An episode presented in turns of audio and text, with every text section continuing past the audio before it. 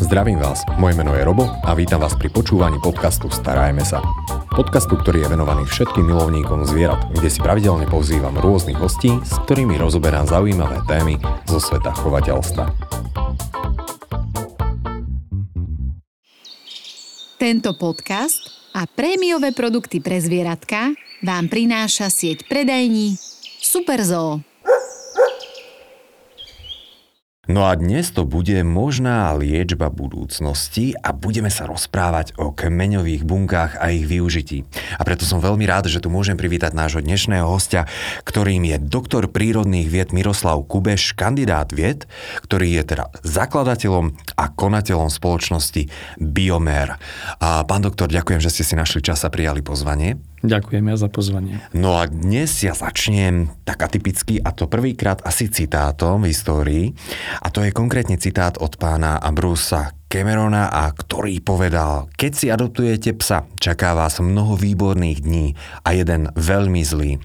Pán doktor, sú kmeňové bunky jednou z možností, aby ten veľmi zlý deň sme čo možno najviac oddialili? Poskytujú nám túto možnosť v súčasnosti alebo v budúcnosti poskytnú?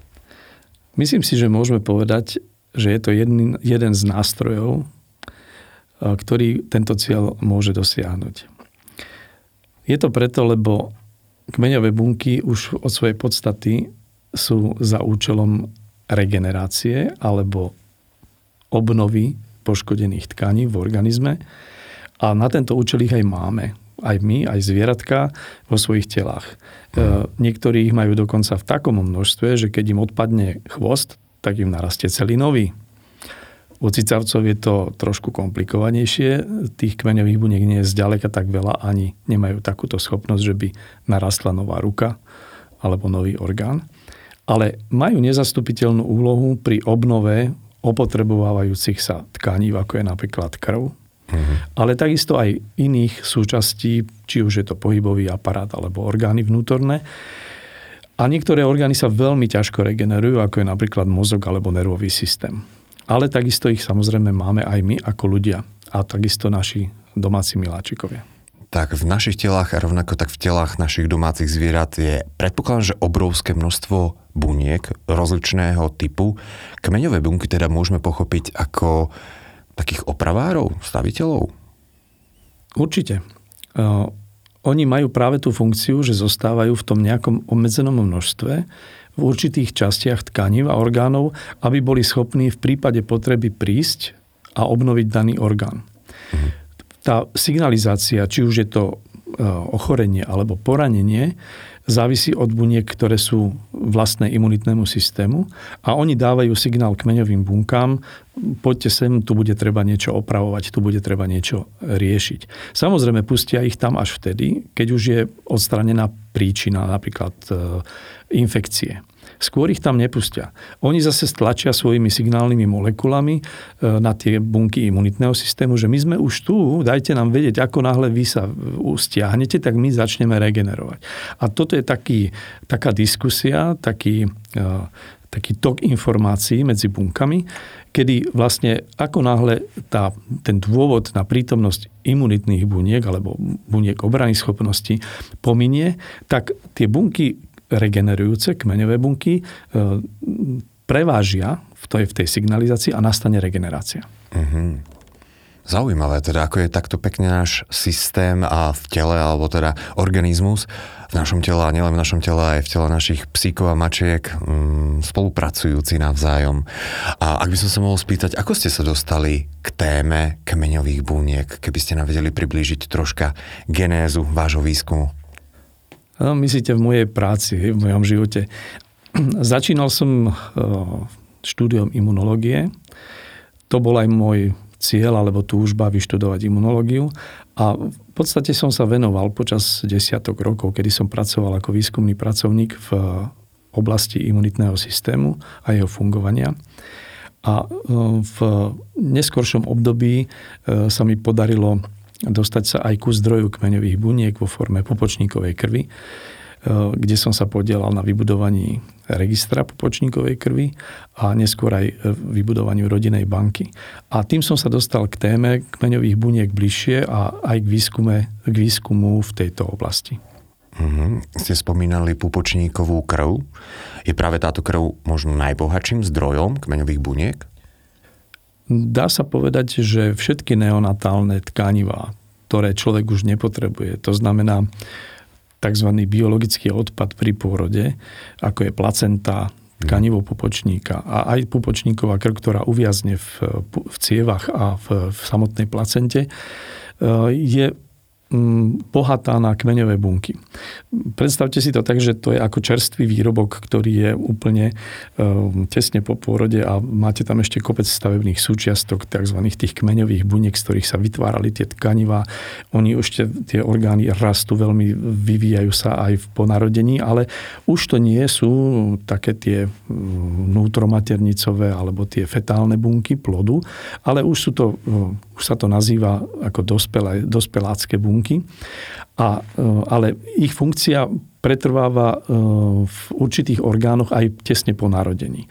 Mm. Krvotvorba napríklad, ktorá, na ktorú sa pýtate na pupočníkovú krv, na krvotvorbu, tá sa okamžite po pôrode stiahuje z pečene do kostnej drene alebo z orgánov, kde prebieha krvotvorba počas plodu, počas vývoja plodu vzťahuje sa do kostnej drene a potom pretrváva v kostnej dreni. Je to jeden z najvýkonnejších systémov kmeňových buniek, ktorý vo veľmi intenzívnom rytme obmienia a obnovuje e, krvné elementy, pretože tie sa dosť najčastejšie alebo respektíve najrychlejšie opotrebovávajú.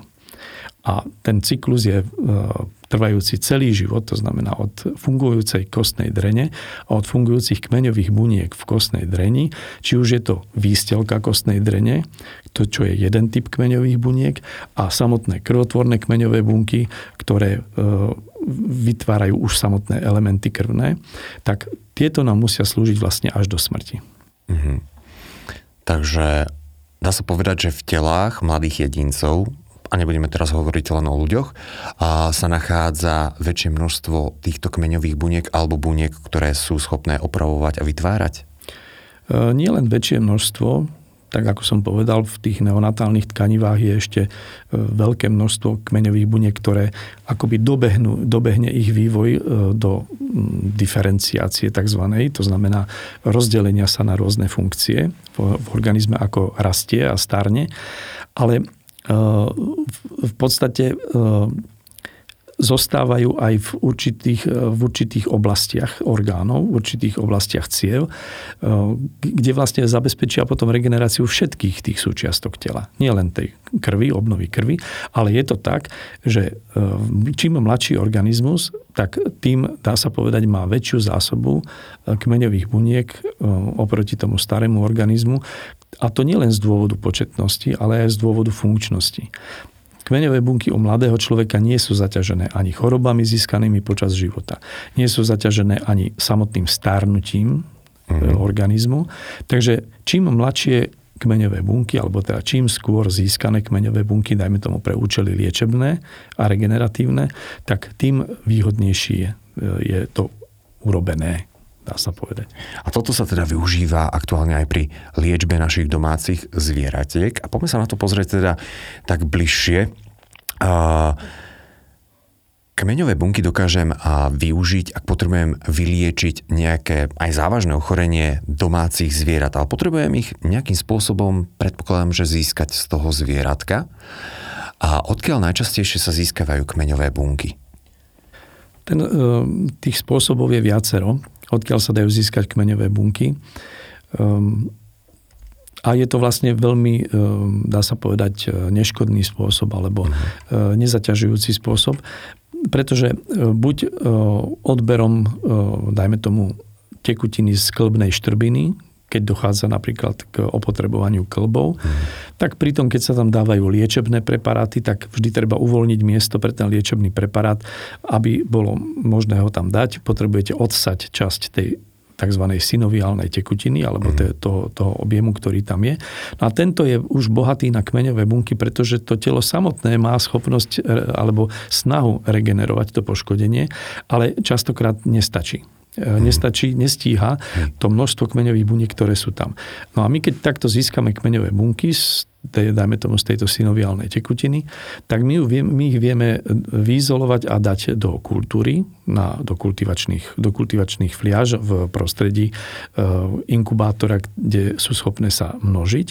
A takto ich vieme namnožiť do takého množstva, že potom, keď ich vrátime do tej klbnej štrbiny, tak dokážu efektívne e, urobiť korekciu mhm. toho mhm. zdravotného stavu, toho klbu, dokážu stlmiť zápal, dokážu zregenerovať poškodené tkanivá a e, uľahčiť tomu zvieratku vlastne, dá sa povedať, na dosť dlhú dobu v porovnaní s tým, ako e, keď sa používajú len e, lieky, ktoré tlmia bolesť alebo len neodstraňujú príčinu alebo neregenerujú, ale nejakým spôsobom len umožňujú existovať tomu zvieratku.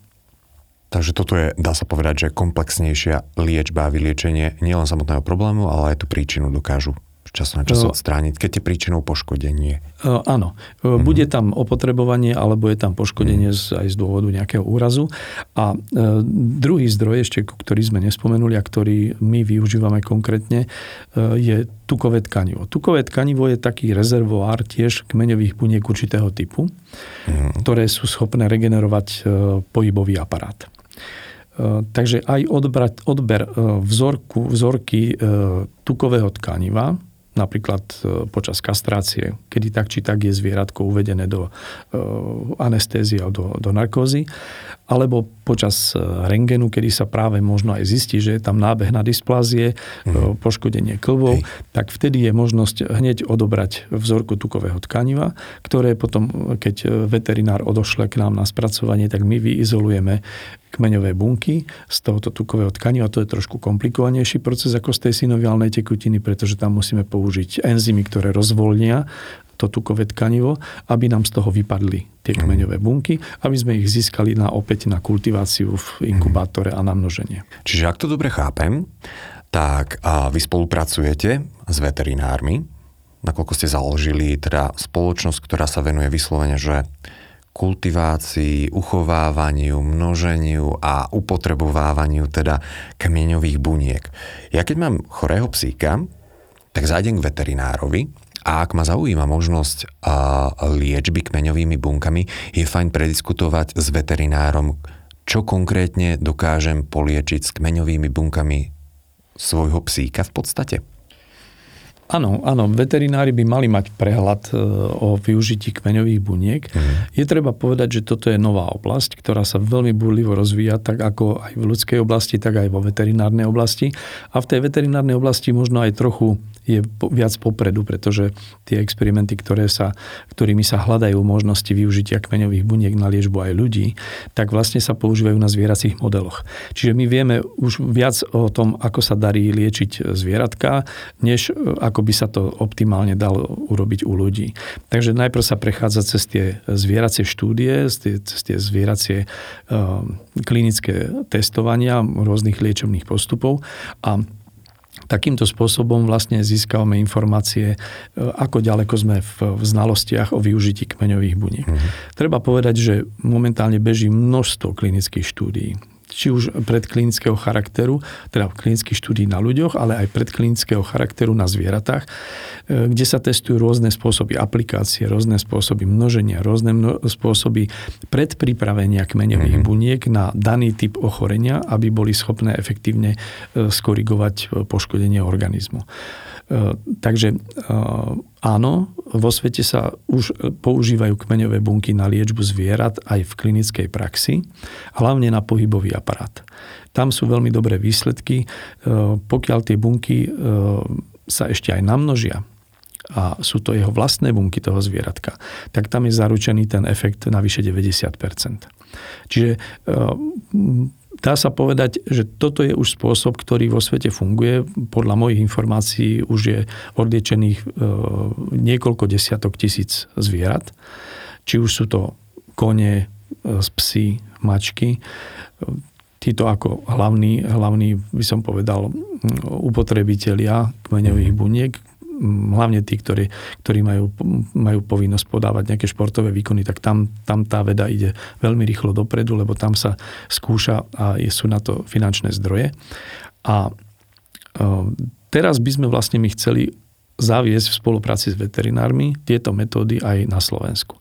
S tým, že chceme dať ešte aj tú možnosť, aby si ľudia mohli pri príležitosti odložiť vzorku tkaniva, respektíve vzorku kmeňových buniek, pre prípad, že ich bude treba v budúcnosti množiť a použiť na liečbu. Hmm. A ako vieme, napríklad u psov veľkých plemien je to vyše 45%, ktorí majú problémy s pohybovým aparátom. Um, a nie sú to len teda úrazy, ale sú to skutočne aj tieto ochorenia spôsobené tým, že plemená sú prešlachtené a um, majú už geneticky predispozíciu na uh, rôzne mhm. záťažové um, poškodenia Veľké, uh, ťažké pohybového, pohybového aparátu. A tak ďalej. No dobre, prídem teda k veterinárovi, keď idem na odber a kmeňových buniek, veterinár odoberie tkanivo. A s vami už je potom nejako zazmluvnený, alebo prídete po neho vy v nejakej špeciálnej krabičke, tak ako sa prenášali embria v Jurskom parku, alebo... Áno, e, náš, e, charakter našej práce podlieha licencii. Uh-huh. Um, okrem, okrem licencie ešte aj správnej výrobnej praxi, pretože uh-huh. sme výrobcovia veterinárneho lieku. Hej. oficiálne zaradení ako výrobcovia veterinárneho lieku. A z toho dôvodu musíme e, fungovať v režime, ktorý je kontrolovaný a dohľadateľný každý krok.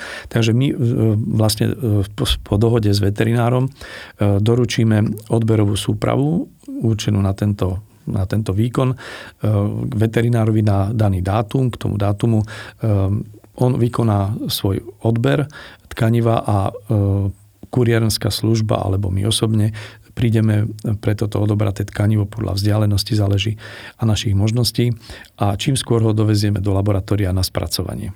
Uh-huh. Keď príde do laboratória, tak my vlastne z toho e, kúska tkaniva vyizolujeme e, ako som spomínal, kmeňové bunky. Ak vás tu nám môžem troška ano. ešte stopnúť, to tkanivo je teda buď to synoviálna tekutina, to je, to je ten olej s kolbou ako keby, mazadlo? Áno, áno, dalo by sa tak povedať. Alebo je to nejaké tukové tkanivo? Áno. Áno a poďme zatiaľ... sa troška pozrieť. Za, začlente nás do toho čarov, e, do čara vedy, že a, ako to z toho dokážete získať tie bunky, lebo typujem, že voľným okom nie sú viditeľné úplne. Voľným okom nie, ale sú zakomponované v tom tkanive. Pokiaľ uh-huh. je to tekutina, tak sú tak sú teda v tom suspenznom stave, to znamená, sú to solo bunky, ktoré v určitej hustote sa pohybujú v, tom, v tej tekutinke. To je napríklad aj odber kostnej drene, ktorý ľudia možno poznajú, pretože tie krvotvorné bunky okrem tých krvných elementov sú tam prítomné.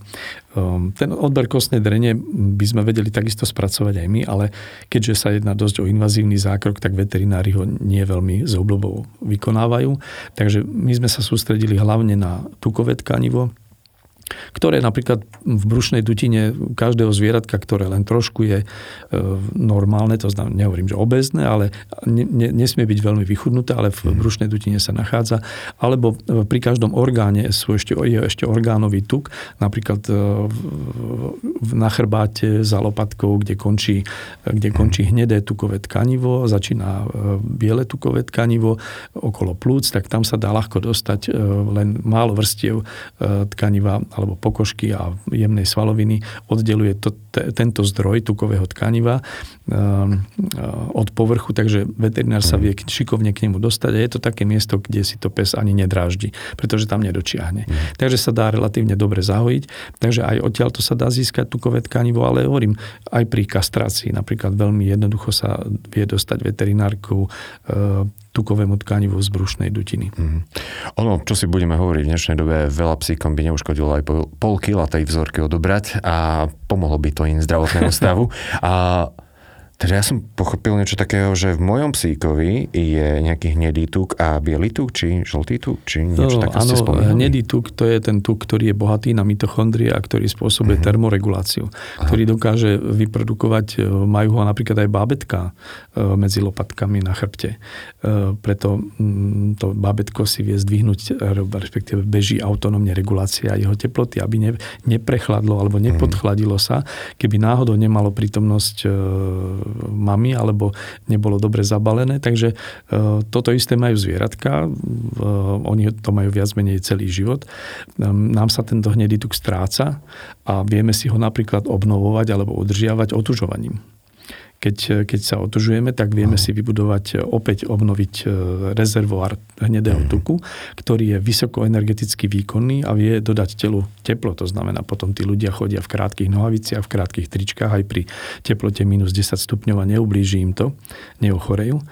To je, spomín, ak si, e, ak poznáte... Tak my iba máme zlý uh, typ tuku metódu Wim Hofa.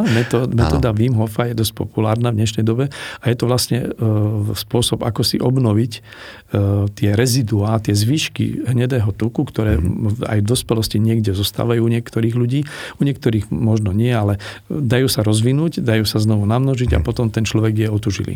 Dobre, takže veterinár a hľadá v tele, alebo dokáže získať aj ten hnedý tuk. A nie, ktorého... ten hnedý tuk nie je pre nás až taký podstatný. Ten, e, to len lokalizácia, hmm. kde, odkiaľ sa dá zobrať, lebo potom nasleduje, po ňom nasleduje ten biely tuk a z toho bieleho tuku e, je výhodnejšie zobrať tie kmeňové bunky. A tam, tam to tomu zvieratku ani tak, e, tak nechýba, alebo tak by som okay. to povedal. No a potom, keď my donesieme, ste sa pýtali, ako ich dostaneme odtiaľ von, je to vec enzymov, ktoré dokážu rozvoľniť to tkanivo. E, či keď si poznáte, ako môže asi tukové tkanivo vyzerať, je to taká pevnejšia huspeninka, ktorá, keď ju necháte pôsobiť s určitými enzymami, tak e, jednoducho sa rozpustí. Rozpustí sa, vznikne z nej taká žltá tekutina, tuková a tie bunky, ktoré e, nie sú tukové bunky, ale mhm. sú tie kmeňové bunky, tak tie svojím spôsobom klesnú gravitáciou na dno nejakej skúmavky a tie, ktoré sú tukové alebo majú len uvoľnený ten tuk, tak tie vyplávajú na povrch. Na toto sa využíva práve ako metóda na separáciu kmeňových buniek, uh-huh. ktoré potom my z dna tej skúmavky vieme odsať a vieme ich viackrát premiť a dať do živného média a potom ich nastaviť na kultiváciu e, v kultivačných e, nádobách v tom inkubátore, ktorý zabezpečuje tých 37 stupňov a určitým spôsobom mhm. nejaké e, hladinu, percentuálnu hladinu oxidu uhličitého, tak ako je, aby simulovalo podmienky v tele. A toto sú kultivačné podmienky, za ktorých sa tie bunky, sú tie bunky schopné mm. sa rozmnožovať. No dobre, takže získam zo pár buniek, neviem, možno sú ich tisíce, netuším, koľko môže musí, byť. Musia, ideálne keď aspoň sú ich stá tisíce. 100 tisíce, ale aj tak si to predstavujem ako takú dosť malú kôpku, čo ani pomaly nevidím. Určite, je to ako špendlíková hlavička v skúmavke. A toto dáte do kultivačnej komory, kde si tí, tie bunky v podstate dostávajú jedlo, dostávajú mm-hmm. všetko to, čo potrebujú a myslia si, že ako keby boli stále boli v tele. v organizme, presne tak. Ako sa správajú? No tým, že e, sú na plastovej tkanivovej flaške, alebo v plastovej tkanivej flaške e, v tekutom médiu, tak e, tá flaška má svoje dno ploché a tie bunky tou gravitáciou sa dajú na, na ten na tú plastovú stenu. A e, špecifikum týchto kmeňových buniek na rozdiel od krvotvorných kmeňových buniek je to, že sú schopné adherovať na ten, na ten povrch. To znamená? Prilepiť sa. Uh-huh. To znamená prilepiť sa na ten e, plastový povrch tej kultivačnej nádoby a e, ich schopnosť je e, množiť sa len, dá sa povedať, obmedzeným smerom. To znamená, nie je tak ako nádorové bunky, ktoré rastú jedna ze druhu a rastú hoci, hoci ktorým smerom, ale tieto bunky majú tzv. kontaktnú inhibíciu, to je vlastne charakteristika zdravých buniek, to znamená, bunka sa prikladá jedna k druhej a utvorí takú monovrstvu bunkovú, na celom tom e, dne alebo tej stene tej flašky. A e, to je na rozdiel od tých napríklad aj krvotvorných, ktoré e, nemajú toto obmedzenie, ale oni vytvárajú také strapce. Mm-hmm. Tie, keď ich dáte do takého tekutého média, tak začnú vytvárať také akoby strapce hrozna a v, tomu sa hovorí kolónie krvotvorných buniek a podľa toho sa hodnotí aj schopnosť krvotvorby. Takže tie kmeňové bunky, ktoré môžeme využiť, dajme tomu, že ohľadom regenerácie klbov, tak tie nám v tej nádobke vytvoria ako keby taký tenký film. Áno, Hej, ako keby zašpinia tú flašku. Dá sa povedať, tak áno, presne tak, keď si ich pozrieme a. pod mikroskopom, tak vidíme ich pekne, sú naukladané také vretienka jedno vedľa druhej a mm. čím sú hustejšie, čím viac ich je, tak tým viac sa k sebe tlačia, mm. ale nejdu cez seba. Eh, ich, ich vlastnosťou je, že sa pekne ukladajú ako také snopy. Mhm. Keď, keď vidíte v, ako obilie v takých snopoch, tak presne tak sú poukladané eh, vedľa seba a my vidíme teda, že do akej miery už sú, je zaplnená tá fľaša a keď je mhm. už zaplnená na 80%, tak vtedy eh, musíme prísť zase opäť s takým enzymom, ktorý tie jednotlivé bunky od seba oddelí, aj oddelí od toho plastového povrchu. Mm-hmm. Oni sa samozrejme zagulatia, lebo keď stratia nejaký ten podklad, tak mm-hmm. vytvoria nám balóniky alebo guličky. A tie guličky zase vieme spočítať a vieme ich podľa toho rozdeliť do dvoch fliaž a znovu ich necháme prichytiť sa a znovu zaplnia celú tú fľašu. Čiže takto to funguje, to množenie. A keď ich máme dostatočné množstvo, čo v našom prípade je 20 e, miliónov na jeden klb, tak týchto 20 miliónov na jeden klb vieme potom dopraviť k veterinárovi na e, injekčnú aplikáciu. Mm-hmm. Na to, mhm. aby ich mohol tam vpraviť do tej klbnej štrbiny a mohli začať svoju regeneračnú funkciu. Mňa to iba tak zaujíma, že v tom labáku je to aj viditeľné v tej nádobke, že je tam spravená vrstva buniek, alebo je dôležité... Voľným okom nie. nie. Musíme to dať pod mikroskop. Mm. Máme taký obrátený mikroskop, takže vieme si tú flašku tam dať a pozeráme. E, objektívy sú z vrchu, nie ako klasický mhm. mikroskop, ktorý má objektívy od, zo spodu a preparát je nasvietený z vrchu. E, tu je to opačne a e, pekne vidieť, keďže je to monovrstva, tak my krásne vidíme tie bunky preto ako jednu vedľa druhej. Vidíme to ako, hovorím, ako to pole s tými snopmi, ktoré sú naukladané takto pekne rozložené. Takže 20 miliónov buniek na jeden klb. Na jeden klb. Hmm? Ako sa to ráta, že či už ich je dosť? No v, v tom štádiu, keď sú oddelené od toho povrchu, mm-hmm. keď sú zagulatené. Keď sú tie balóniky. Tie balóniky alebo tie guličky, mm-hmm. tak my ich vieme dať práve v určitom objeme do takej komórky, ktorá sa nazýva Birkerová komórka a v tej Birkerovej komórke ich vieme spočítať. Máme tam presne také mriežky, ktoré nám vyčlenujú mm-hmm. určitú plochu a na výšku je to určitý objem, ktorý tvorí 10 tisícinu mililitra. A keďže vieme, koľko ich napočítame v 10 tisícine mililitra, no tak potom vieme prepočítať, koľko ich máme, dajme tomu v 5 mililitroch. A tým pádom vieme povedať, áno, tak teraz sa nám tam namnožili na 13,5 milióna. Uh-huh. Hej, napríklad tie bunky. Keď ich potom centrifugujeme, to znamená odstredíme zase do, na dno tej skúmavky, tak nám vytvoria gombíček, ktorý keď e, rozsuspendujeme alebo rozmiešame do 1 ml, tak tam máme tých 13 miliónov buniek v tom mililitri. 13,5 miliónov. Wow, takže ako biológ sa nedá úplne vyhnúť a matematike. No tak to, áno, nedá sa, ale tak ja by som povedal, že tam vystačíte s trojčlenkou. Pre mnohých aj to už je komplikované. A, dobre, takže my tie bunky namnožíme a teraz máme teda asi dve možnosti, že buď keď som ten chovateľ, ktorý ráta s tým, že moje plemeno alebo môj psík môže mať nejaký problém, tak ja si ich môžem nechať niekde takže uchovať, tie kmeňové bunky. Áno, ten účel e, je nie len vyliečiť alebo pomôcť pri mhm. liečbe už chorých zvierat, ale takisto, keďže idú, ako som spomínal, na rengen, vtedy ich treba uspať. E, to znamená, využiť ten čas sa dá aj keď sú, kým sú zvieratá mladé a zdravé. To je tak. to, čo sme sa bavili no, o tom, že kmeňové bunky sú výkonné, výkonnejšie z mladého a zo zdravého organizmu na rozdiel od starého organizmu a chorého organizmu.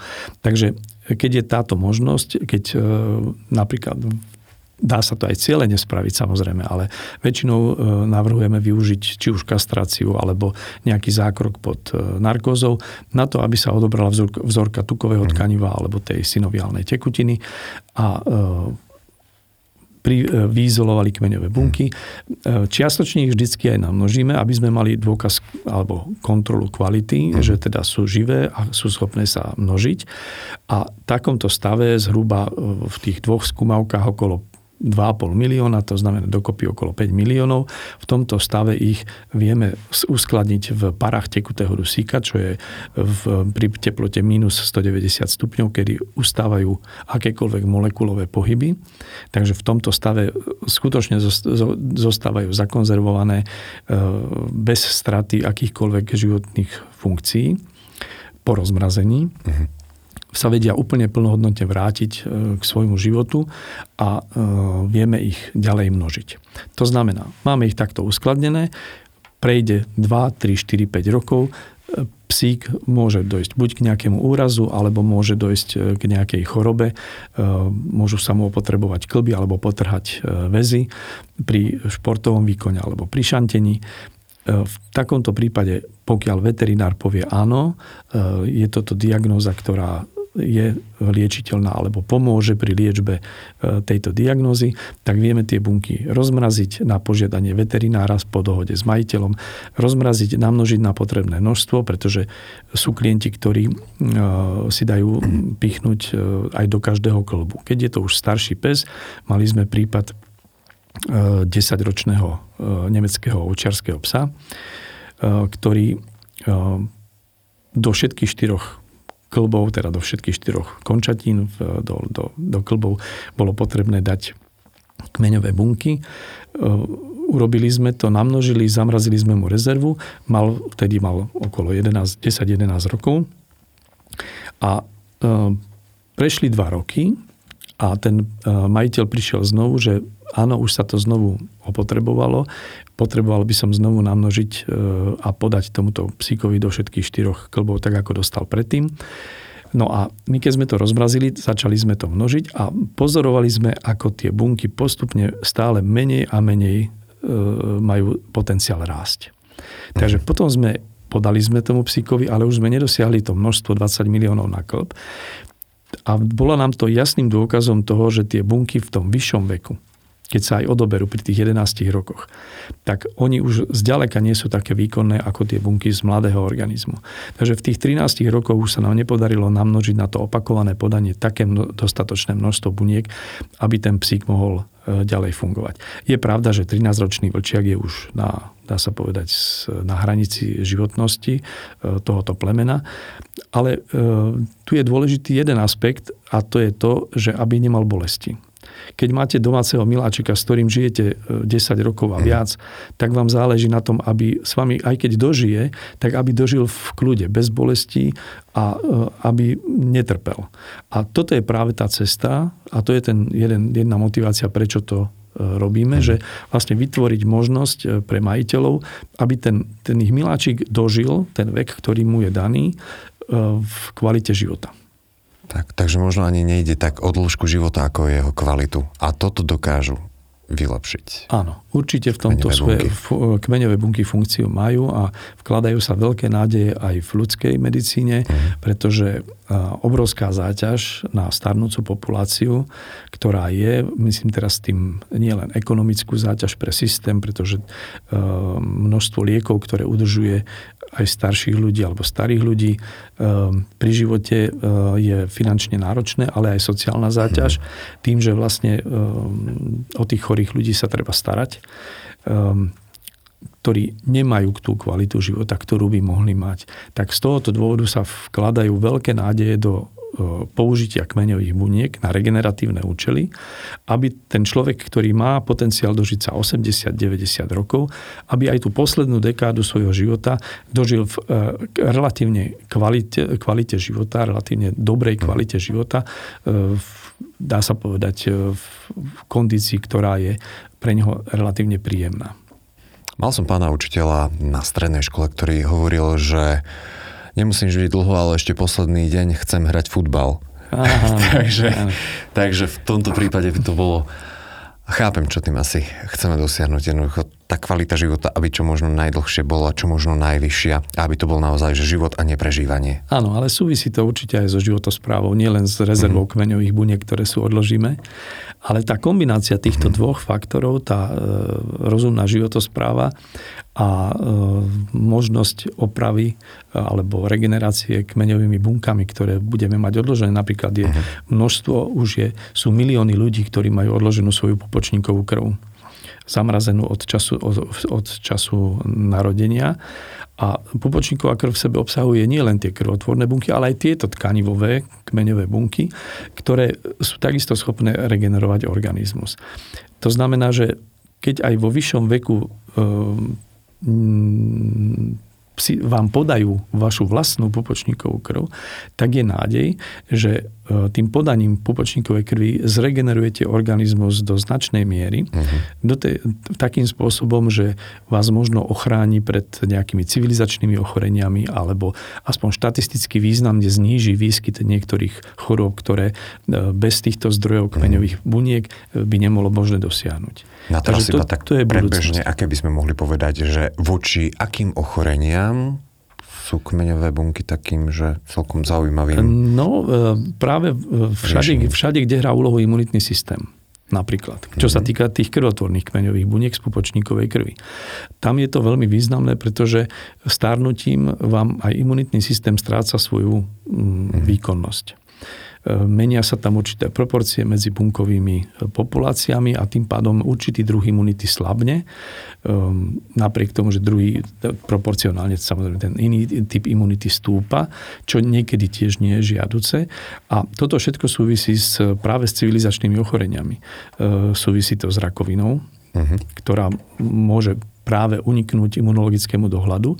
A keď si vy zregenerujete imunitný systém, v 50 napríklad, pomocou vlastnej pupočníkovej krvi, tak môže dojsť k tomu, že štatisticky významne môže klesnúť výskyt niektorého typu rakoviny.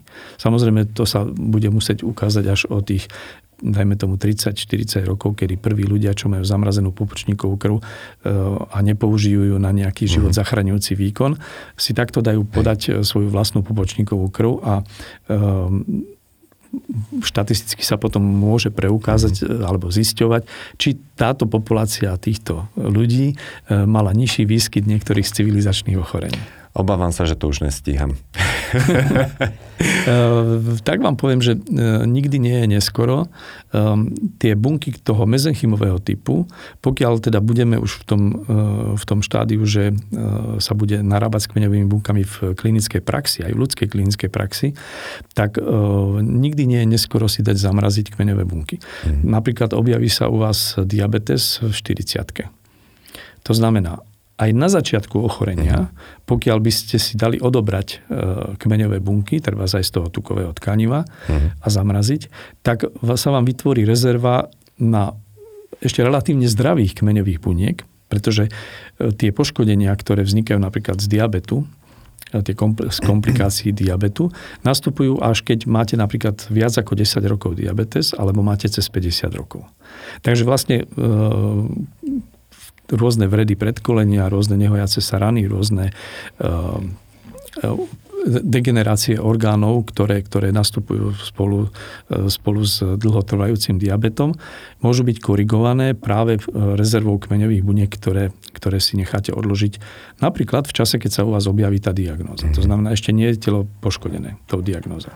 Mne sa páči, že my tak varírujeme na strane aj tej humánnej medicíny do určitej miery, ale a... zároveň aj tých našich domácich zvierat. Ono to veľmi súvisí samozrejme. A ja to hovorím, že všetci sme teplokrvné živočíchy, keď si to tak zoberieme. Máme k sebe všetci dosť blízko. A... No dobre, mám teda vráťme sa k tým našim zvieratkám. Mm. A v banke kmeňové bunky svojho psíka. A teraz vznikne nejaký ten zdravotný problém s klbami. Dáme príklad klby.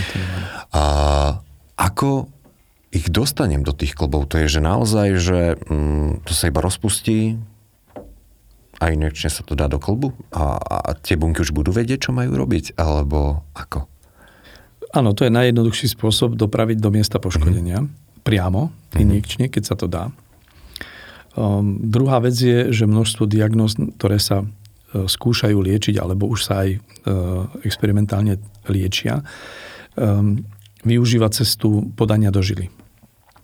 Kmeňové bunky majú totiž tú vlastnosť e, vyhľadať poškodené miesto, vychytať sa v tom okolí toho poškodeného miesta.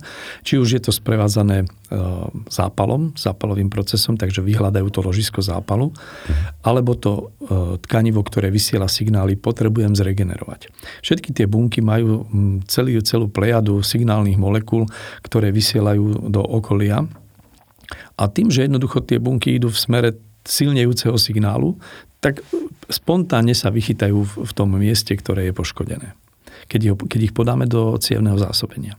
Samozrejme, že sú uh, fyziologicky dané orgány, kde sa tieto bunky dokážu vychytať z dôvodu, že napríklad sú tam veľmi jemné kapiláry, napríklad v plúcach v alveolárnych kapilárach. Čiže v plúcach sa vychytáva dosť veľké percento takto podaných kmeňových buniek. Ale keďže sú vlastné, tak to vôbec nie je na škodu. Um, oni sa tam integrujú e, do toho tkaniva a zmenia sa v prostredí, podľa mikroprostredia, v ktorom sa nachádzajú, zmenia sa na ten typ buniek, ktoré sú tam Hej, takže e, urobia regeneratívnu funkciu tam, kde sa vychytajú. Ale okrem toho sa vychytajú aj v tom mieste zápalu, alebo v tom orgáne napríklad v zlyhávajúcej obličke.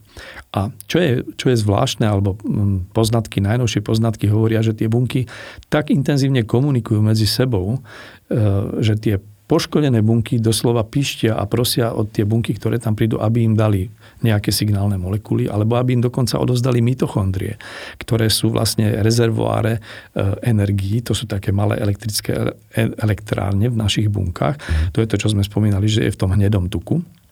Je to znamená, dokážu vytvoriť energiu alebo teplo a dokonca sú schopné odovzdať tie kmeňové bunky tým, že sa prilepia na tie bunky, ktoré sú choré, im odovzdajú kmeňové bunky vytvoria si také mostiky, cez ktoré tá, tá e, nie kmeňové bunky, tie mitochondrie. Že tie mitochondrie prejdú do tej poškodenej bunky, ktorá pišti, že nemá energiu. Že má zablokované niektoré mechanizmy tvorby energie a tým pádom umiera tá bunka. Takže okrem rôznych extracelulárnych vezikúl sa to volá. To sú také mechúriky, ktoré vylezú z, z, z povrchu tej bunky, ktoré sa odškrtia a potom buď plávajú do prostredia, keď sú v kultivačnom médiu, tak vyplávajú do toho média, ale keď sa to deje v e, tesnom kontakte s, e, so susednou bunkou, tak vedia sa prilepiť na tú susednú bunku a vyliať ten je svoj obsah zase do tej susednej bunky. A tým pádom odovzdať rôzne extracelulárne nukleové kyseliny alebo informačné nukleové kyseliny, RNA tzv. Alebo e, sú schopné tam mať množstvo cytokínov alebo regulačných rastových faktorov, ktoré dokážu tej chorej bunke pomôcť. Takže jednak je to prítomnosť tých kmeňových buniek a ich schopnosť produkovať nejaké regeneračné signály a jednak e, schopnosť e, samotné zainkorporovanie tej kmeňovej bunky do štruktúry tkaniva a v tom tkanive vykonať aj tú funkciu stavebnú. To je geniálne. No ten organizmus to má vymakané. Takže keď to môžem takto, že ak, či som to správne pochopil, ano. bunky alebo orgány, ktoré nie sú zdravé, ktoré sú poškodené a potrebujú pomoc, uh-huh. tak oni prostredníctvom krvi alebo krvného riečišťa vypúšťajú ako tí námorníci na tých ostrovoch tie flašky s tými ano. správami, že pomôžte mi, pomôžte mi. Ano.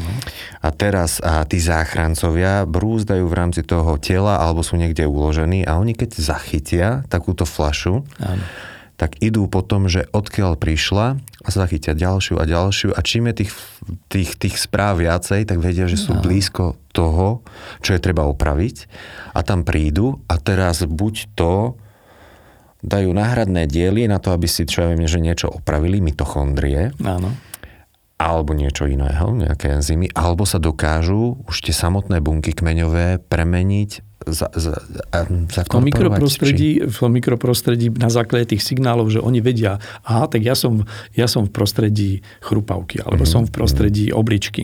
Hej. Tak oni sa vedia diferencovať takzvané, to voláme, že sa diferencujú, na bunky toho konkrétneho tkaniva, v ktorom prostredí sa nachádzajú. Mm-hmm. Tak prečo je taký problém zregenerovať potom pečeň? No nie je. E, v princípe nie je problém, je to skôr technický problém. Uh-huh. Pečeň má sama o sebe veľmi veľkú schopnosť regenerácie. To je práve tým, že má v sebe množstvo takýchto buniek, uh-huh. ktoré majú potenciál uh, sa množiť a vytvárať hepatocity, tzv. bunky pečene. Uh, keď im tam dodáme kmeňové bunky, tak uh, ak ich nedodáme na to správne miesto, presne kde oni sú ešte chránené, pred, e, keďže je to prekrvený orgán, je tam veľa imunitných buniek, ktoré, uh-huh. ktoré dokážu ich rozpoznať, e, ako tzv. nepríslušné bunky, lebo keď, keď nie, mhm. niečo nie je príslušné tomu danému orgánu, tak ten imunitný systém to tam všetko seká, likviduje. To znamená, že aby ich telo ne, nezlikvidovalo, tak vedci vymysleli spôsob, že ich uzavrú do kapsuliek, ktoré sú vytvorené napríklad z polykyseliny mliečnej. A toto prostredie E, tie bunky sa tam vydiferencujú. To znamená, už prestanú byť, že vy to nemáte čo robiť, ziste nejaké čudné. Začnú sa tváriť, že my sme už tie pečeňové bunky, už sú nejakým spôsobom naštartované na, ten, e, na to množenie mhm. pečeňových buniek. Medzi tým sa rozpustí ten e, obal z kyseliny mliečnej a tie bunky tam dokážu potom regenerovať tú pečeň ešte efektívnejšie. Okrem toho, že teda pečeň má túto schopnosť veľkú sama o sebe, ale niekedy to nestačí poznáme prípady, keď tá pečeň mm. dochádza potom už do posledného štádia, kedy už sa nevládze ani regenerovať a Vtedy, vtedy, vtedy je to možné takýmto spôsobom ešte snažiť sa zachrániť. Mm. A v tomto, v tomto smere sa robia tiež veľmi intenzívne výskumy. Mm-hmm. Ono naozaj, asi sa to posúva milovými krokmi, lebo ešte kedy si som počúval, že kmeňové bunky to je taká možnosť, jedna z možností, ktorá už sa síce sen tam robí, ale ešte, ešte to není až tak preskúmané, ale aktuálne teda vyzerá to, že je to na veľmi dobrej ceste a možno naozaj jedna z tých lie, liečebných misií budúcnosti. Čo vás tak najviac fascinuje a na tých kmeňových bunkách, že čo dokážu zregenerovať alebo opraviť? Čo je také že vaše obľúbené pole pôsobnosti týchto buniek? Mm, ťažko povedať, či, by som, či mám nejakú jednu konkrétnu oblasť. E, fascinuje ma každé e, poznanie, ktoré vedie k tomu, že objavíme, ako organizmus funguje a ako sa dokáže regenerovať. A keď mu vieme v tomto smere pomôcť, uh, samozrejme, že keby to telo dokázalo same, tak to robí samé. Keby sme nemali poznatky, ako napríklad predpripraviť bunky na to prostredie alebo na ten typ hojenia, ktorý chceme dosiahnuť, tak by sme nedosiahli taký, taký efektívny liečebný zákrok alebo efekt. Takže dnes už sa používajú rôzne predkultivácie buniek podľa toho účelu, na ktorý sa idú použiť. Vieme, že bunky, e, ktoré dnes e, sú schopné obnoviť sluchové vláskové bunky vo vnútornom uchu, a je to úplne, dá sa povedať, novinka, e, ktoré sa ináč nevedia ako naprodukovať alebo, alebo obnoviť alebo nejakým spôsobom, tak vedci dnes urobili takú vec, že geneticky trošku naprogramovali, zdvihli určitú e, aktivitu určitých e, génov v, tom organi- v, tej, v tých bunkách kmeňových tak, že tieto, keď sa dajú do toho mikroprostredia, toho vnútorného ucha, už sú schopné vytvoriť tie jemnučké vláskové bunky, ktoré zodpovedajú za e, sluch. Takže e, no, najnovšie správy sú, že už aj e, hearing loss, alebo teda stratu sluchu, vieme obnoviť pomocou kmeňových buniek. Zatiaľ je to samozrejme v štádiu e, zvieracích experimentov. E, deje sa to na myškách, ale od tých, od tých zvierat. Keď sa naučíme, ako s tými bunkami komunikovať, to znamená, čo im, ako im pomôcť naštartovať svoje svoje fungovanie nejakým smerom, tak potom budeme vedieť aj efektívnejšie liečiť aj také ochorenia, ktoré napríklad doteraz nemajú, nemajú liečenie, nemajú mhm. metódu liečenia. Čiže v tomto vidím obrovskú budúcnosť, preto ma to fascinuje a e, myslím si, že signály zo sveta a to množstvo práce, ktoré sa vykonáva v, tomto, v tejto oblasti a množstvo klinických štúdií aj na ľuďoch dáva tušiť, že tomu neverím len ja, ale teda, že tomu verí obrovské množstvo ľudí a vkladá do toho veľké nádeje, hlavne kvôli zdraviu populácie. A teda aj zdraviu našich miláčikov. To už, tak, tí, tak. Už, tí už sa popri tom zväzu a ja pevne verím, že um, um, klienti alebo ľudia, ktorí milujú zvieratka a chcú pre nich to najlepšie, budú schopní rozoznať, ktoré, ktoré by som povedal, zabezpečenia zdravotného stavu alebo ktoré, ktoré ehm, voľby ehm, pri starostlivosti o to zvieratko sú principiálne dôležité, rozlíšia alebo si osvoja a budeme vedieť túto službu poskytovať čo najväčšiemu počtu klientov. Tak, ďakujem za obrovské množstvo veľmi zaujímavých informácií naozaj, že fú, aj vysoko odborných. A... Dúfam, že som bol zrozumiteľný, že som príliš... To je najlepšie, že čokoľvek čudné a zvláštne slovíčko alebo cudzie všetko o, sa dá nájsť na internete. Áno, to tak. je pravda. Ale... Alebo nám v kľude napíšte. Spýtam sa vás a dáme odpoveď. Veľmi a, rád. Pán doktor, každý host na záver má možnosť a dať nejaký Aktuálne som v tej, uh, mám na jazyku to slovičko, že signál a dať nejakú myšlienku, ideu alebo Message. nejaký odkaz na záver pre nás, našich Áno. poslucháčov. Takže čo by to bolo z vašej strany? Uh, želal by som všetkým vašim poslucháčom a divákom, uh, aby boli šťastní so svojimi miláčikmi, aby dokázali užívať e, tú radosť, ktorá nebude nikdy narušená nejakým, nejakou bolesťou, aby sa vedeli rozhodnúť, čo pre to urobiť, pre svoje zvieratko a ak by sme im vedeli byť v tom nápomocní, tak budem veľmi rád. Ďakujem veľmi pekne. Našim dnešným hostom bol doktor prírodných vied Miroslav Kubeš, kandidát vied. Ďakujem veľmi pekne ešte raz. A ja ďakujem. Počúvali ste podcast Starajme sa s Robom Šemerom a ak sa vám tento podcast páčil, môžete sa prihlásiť na jeho odber v aplikáciách Apple Podcasty, Google Podcasty, Spotify, rovnako nás nájdete na YouTube a všetky nahraté časti nájdete aj na internetovej stránke starajmesa.sk.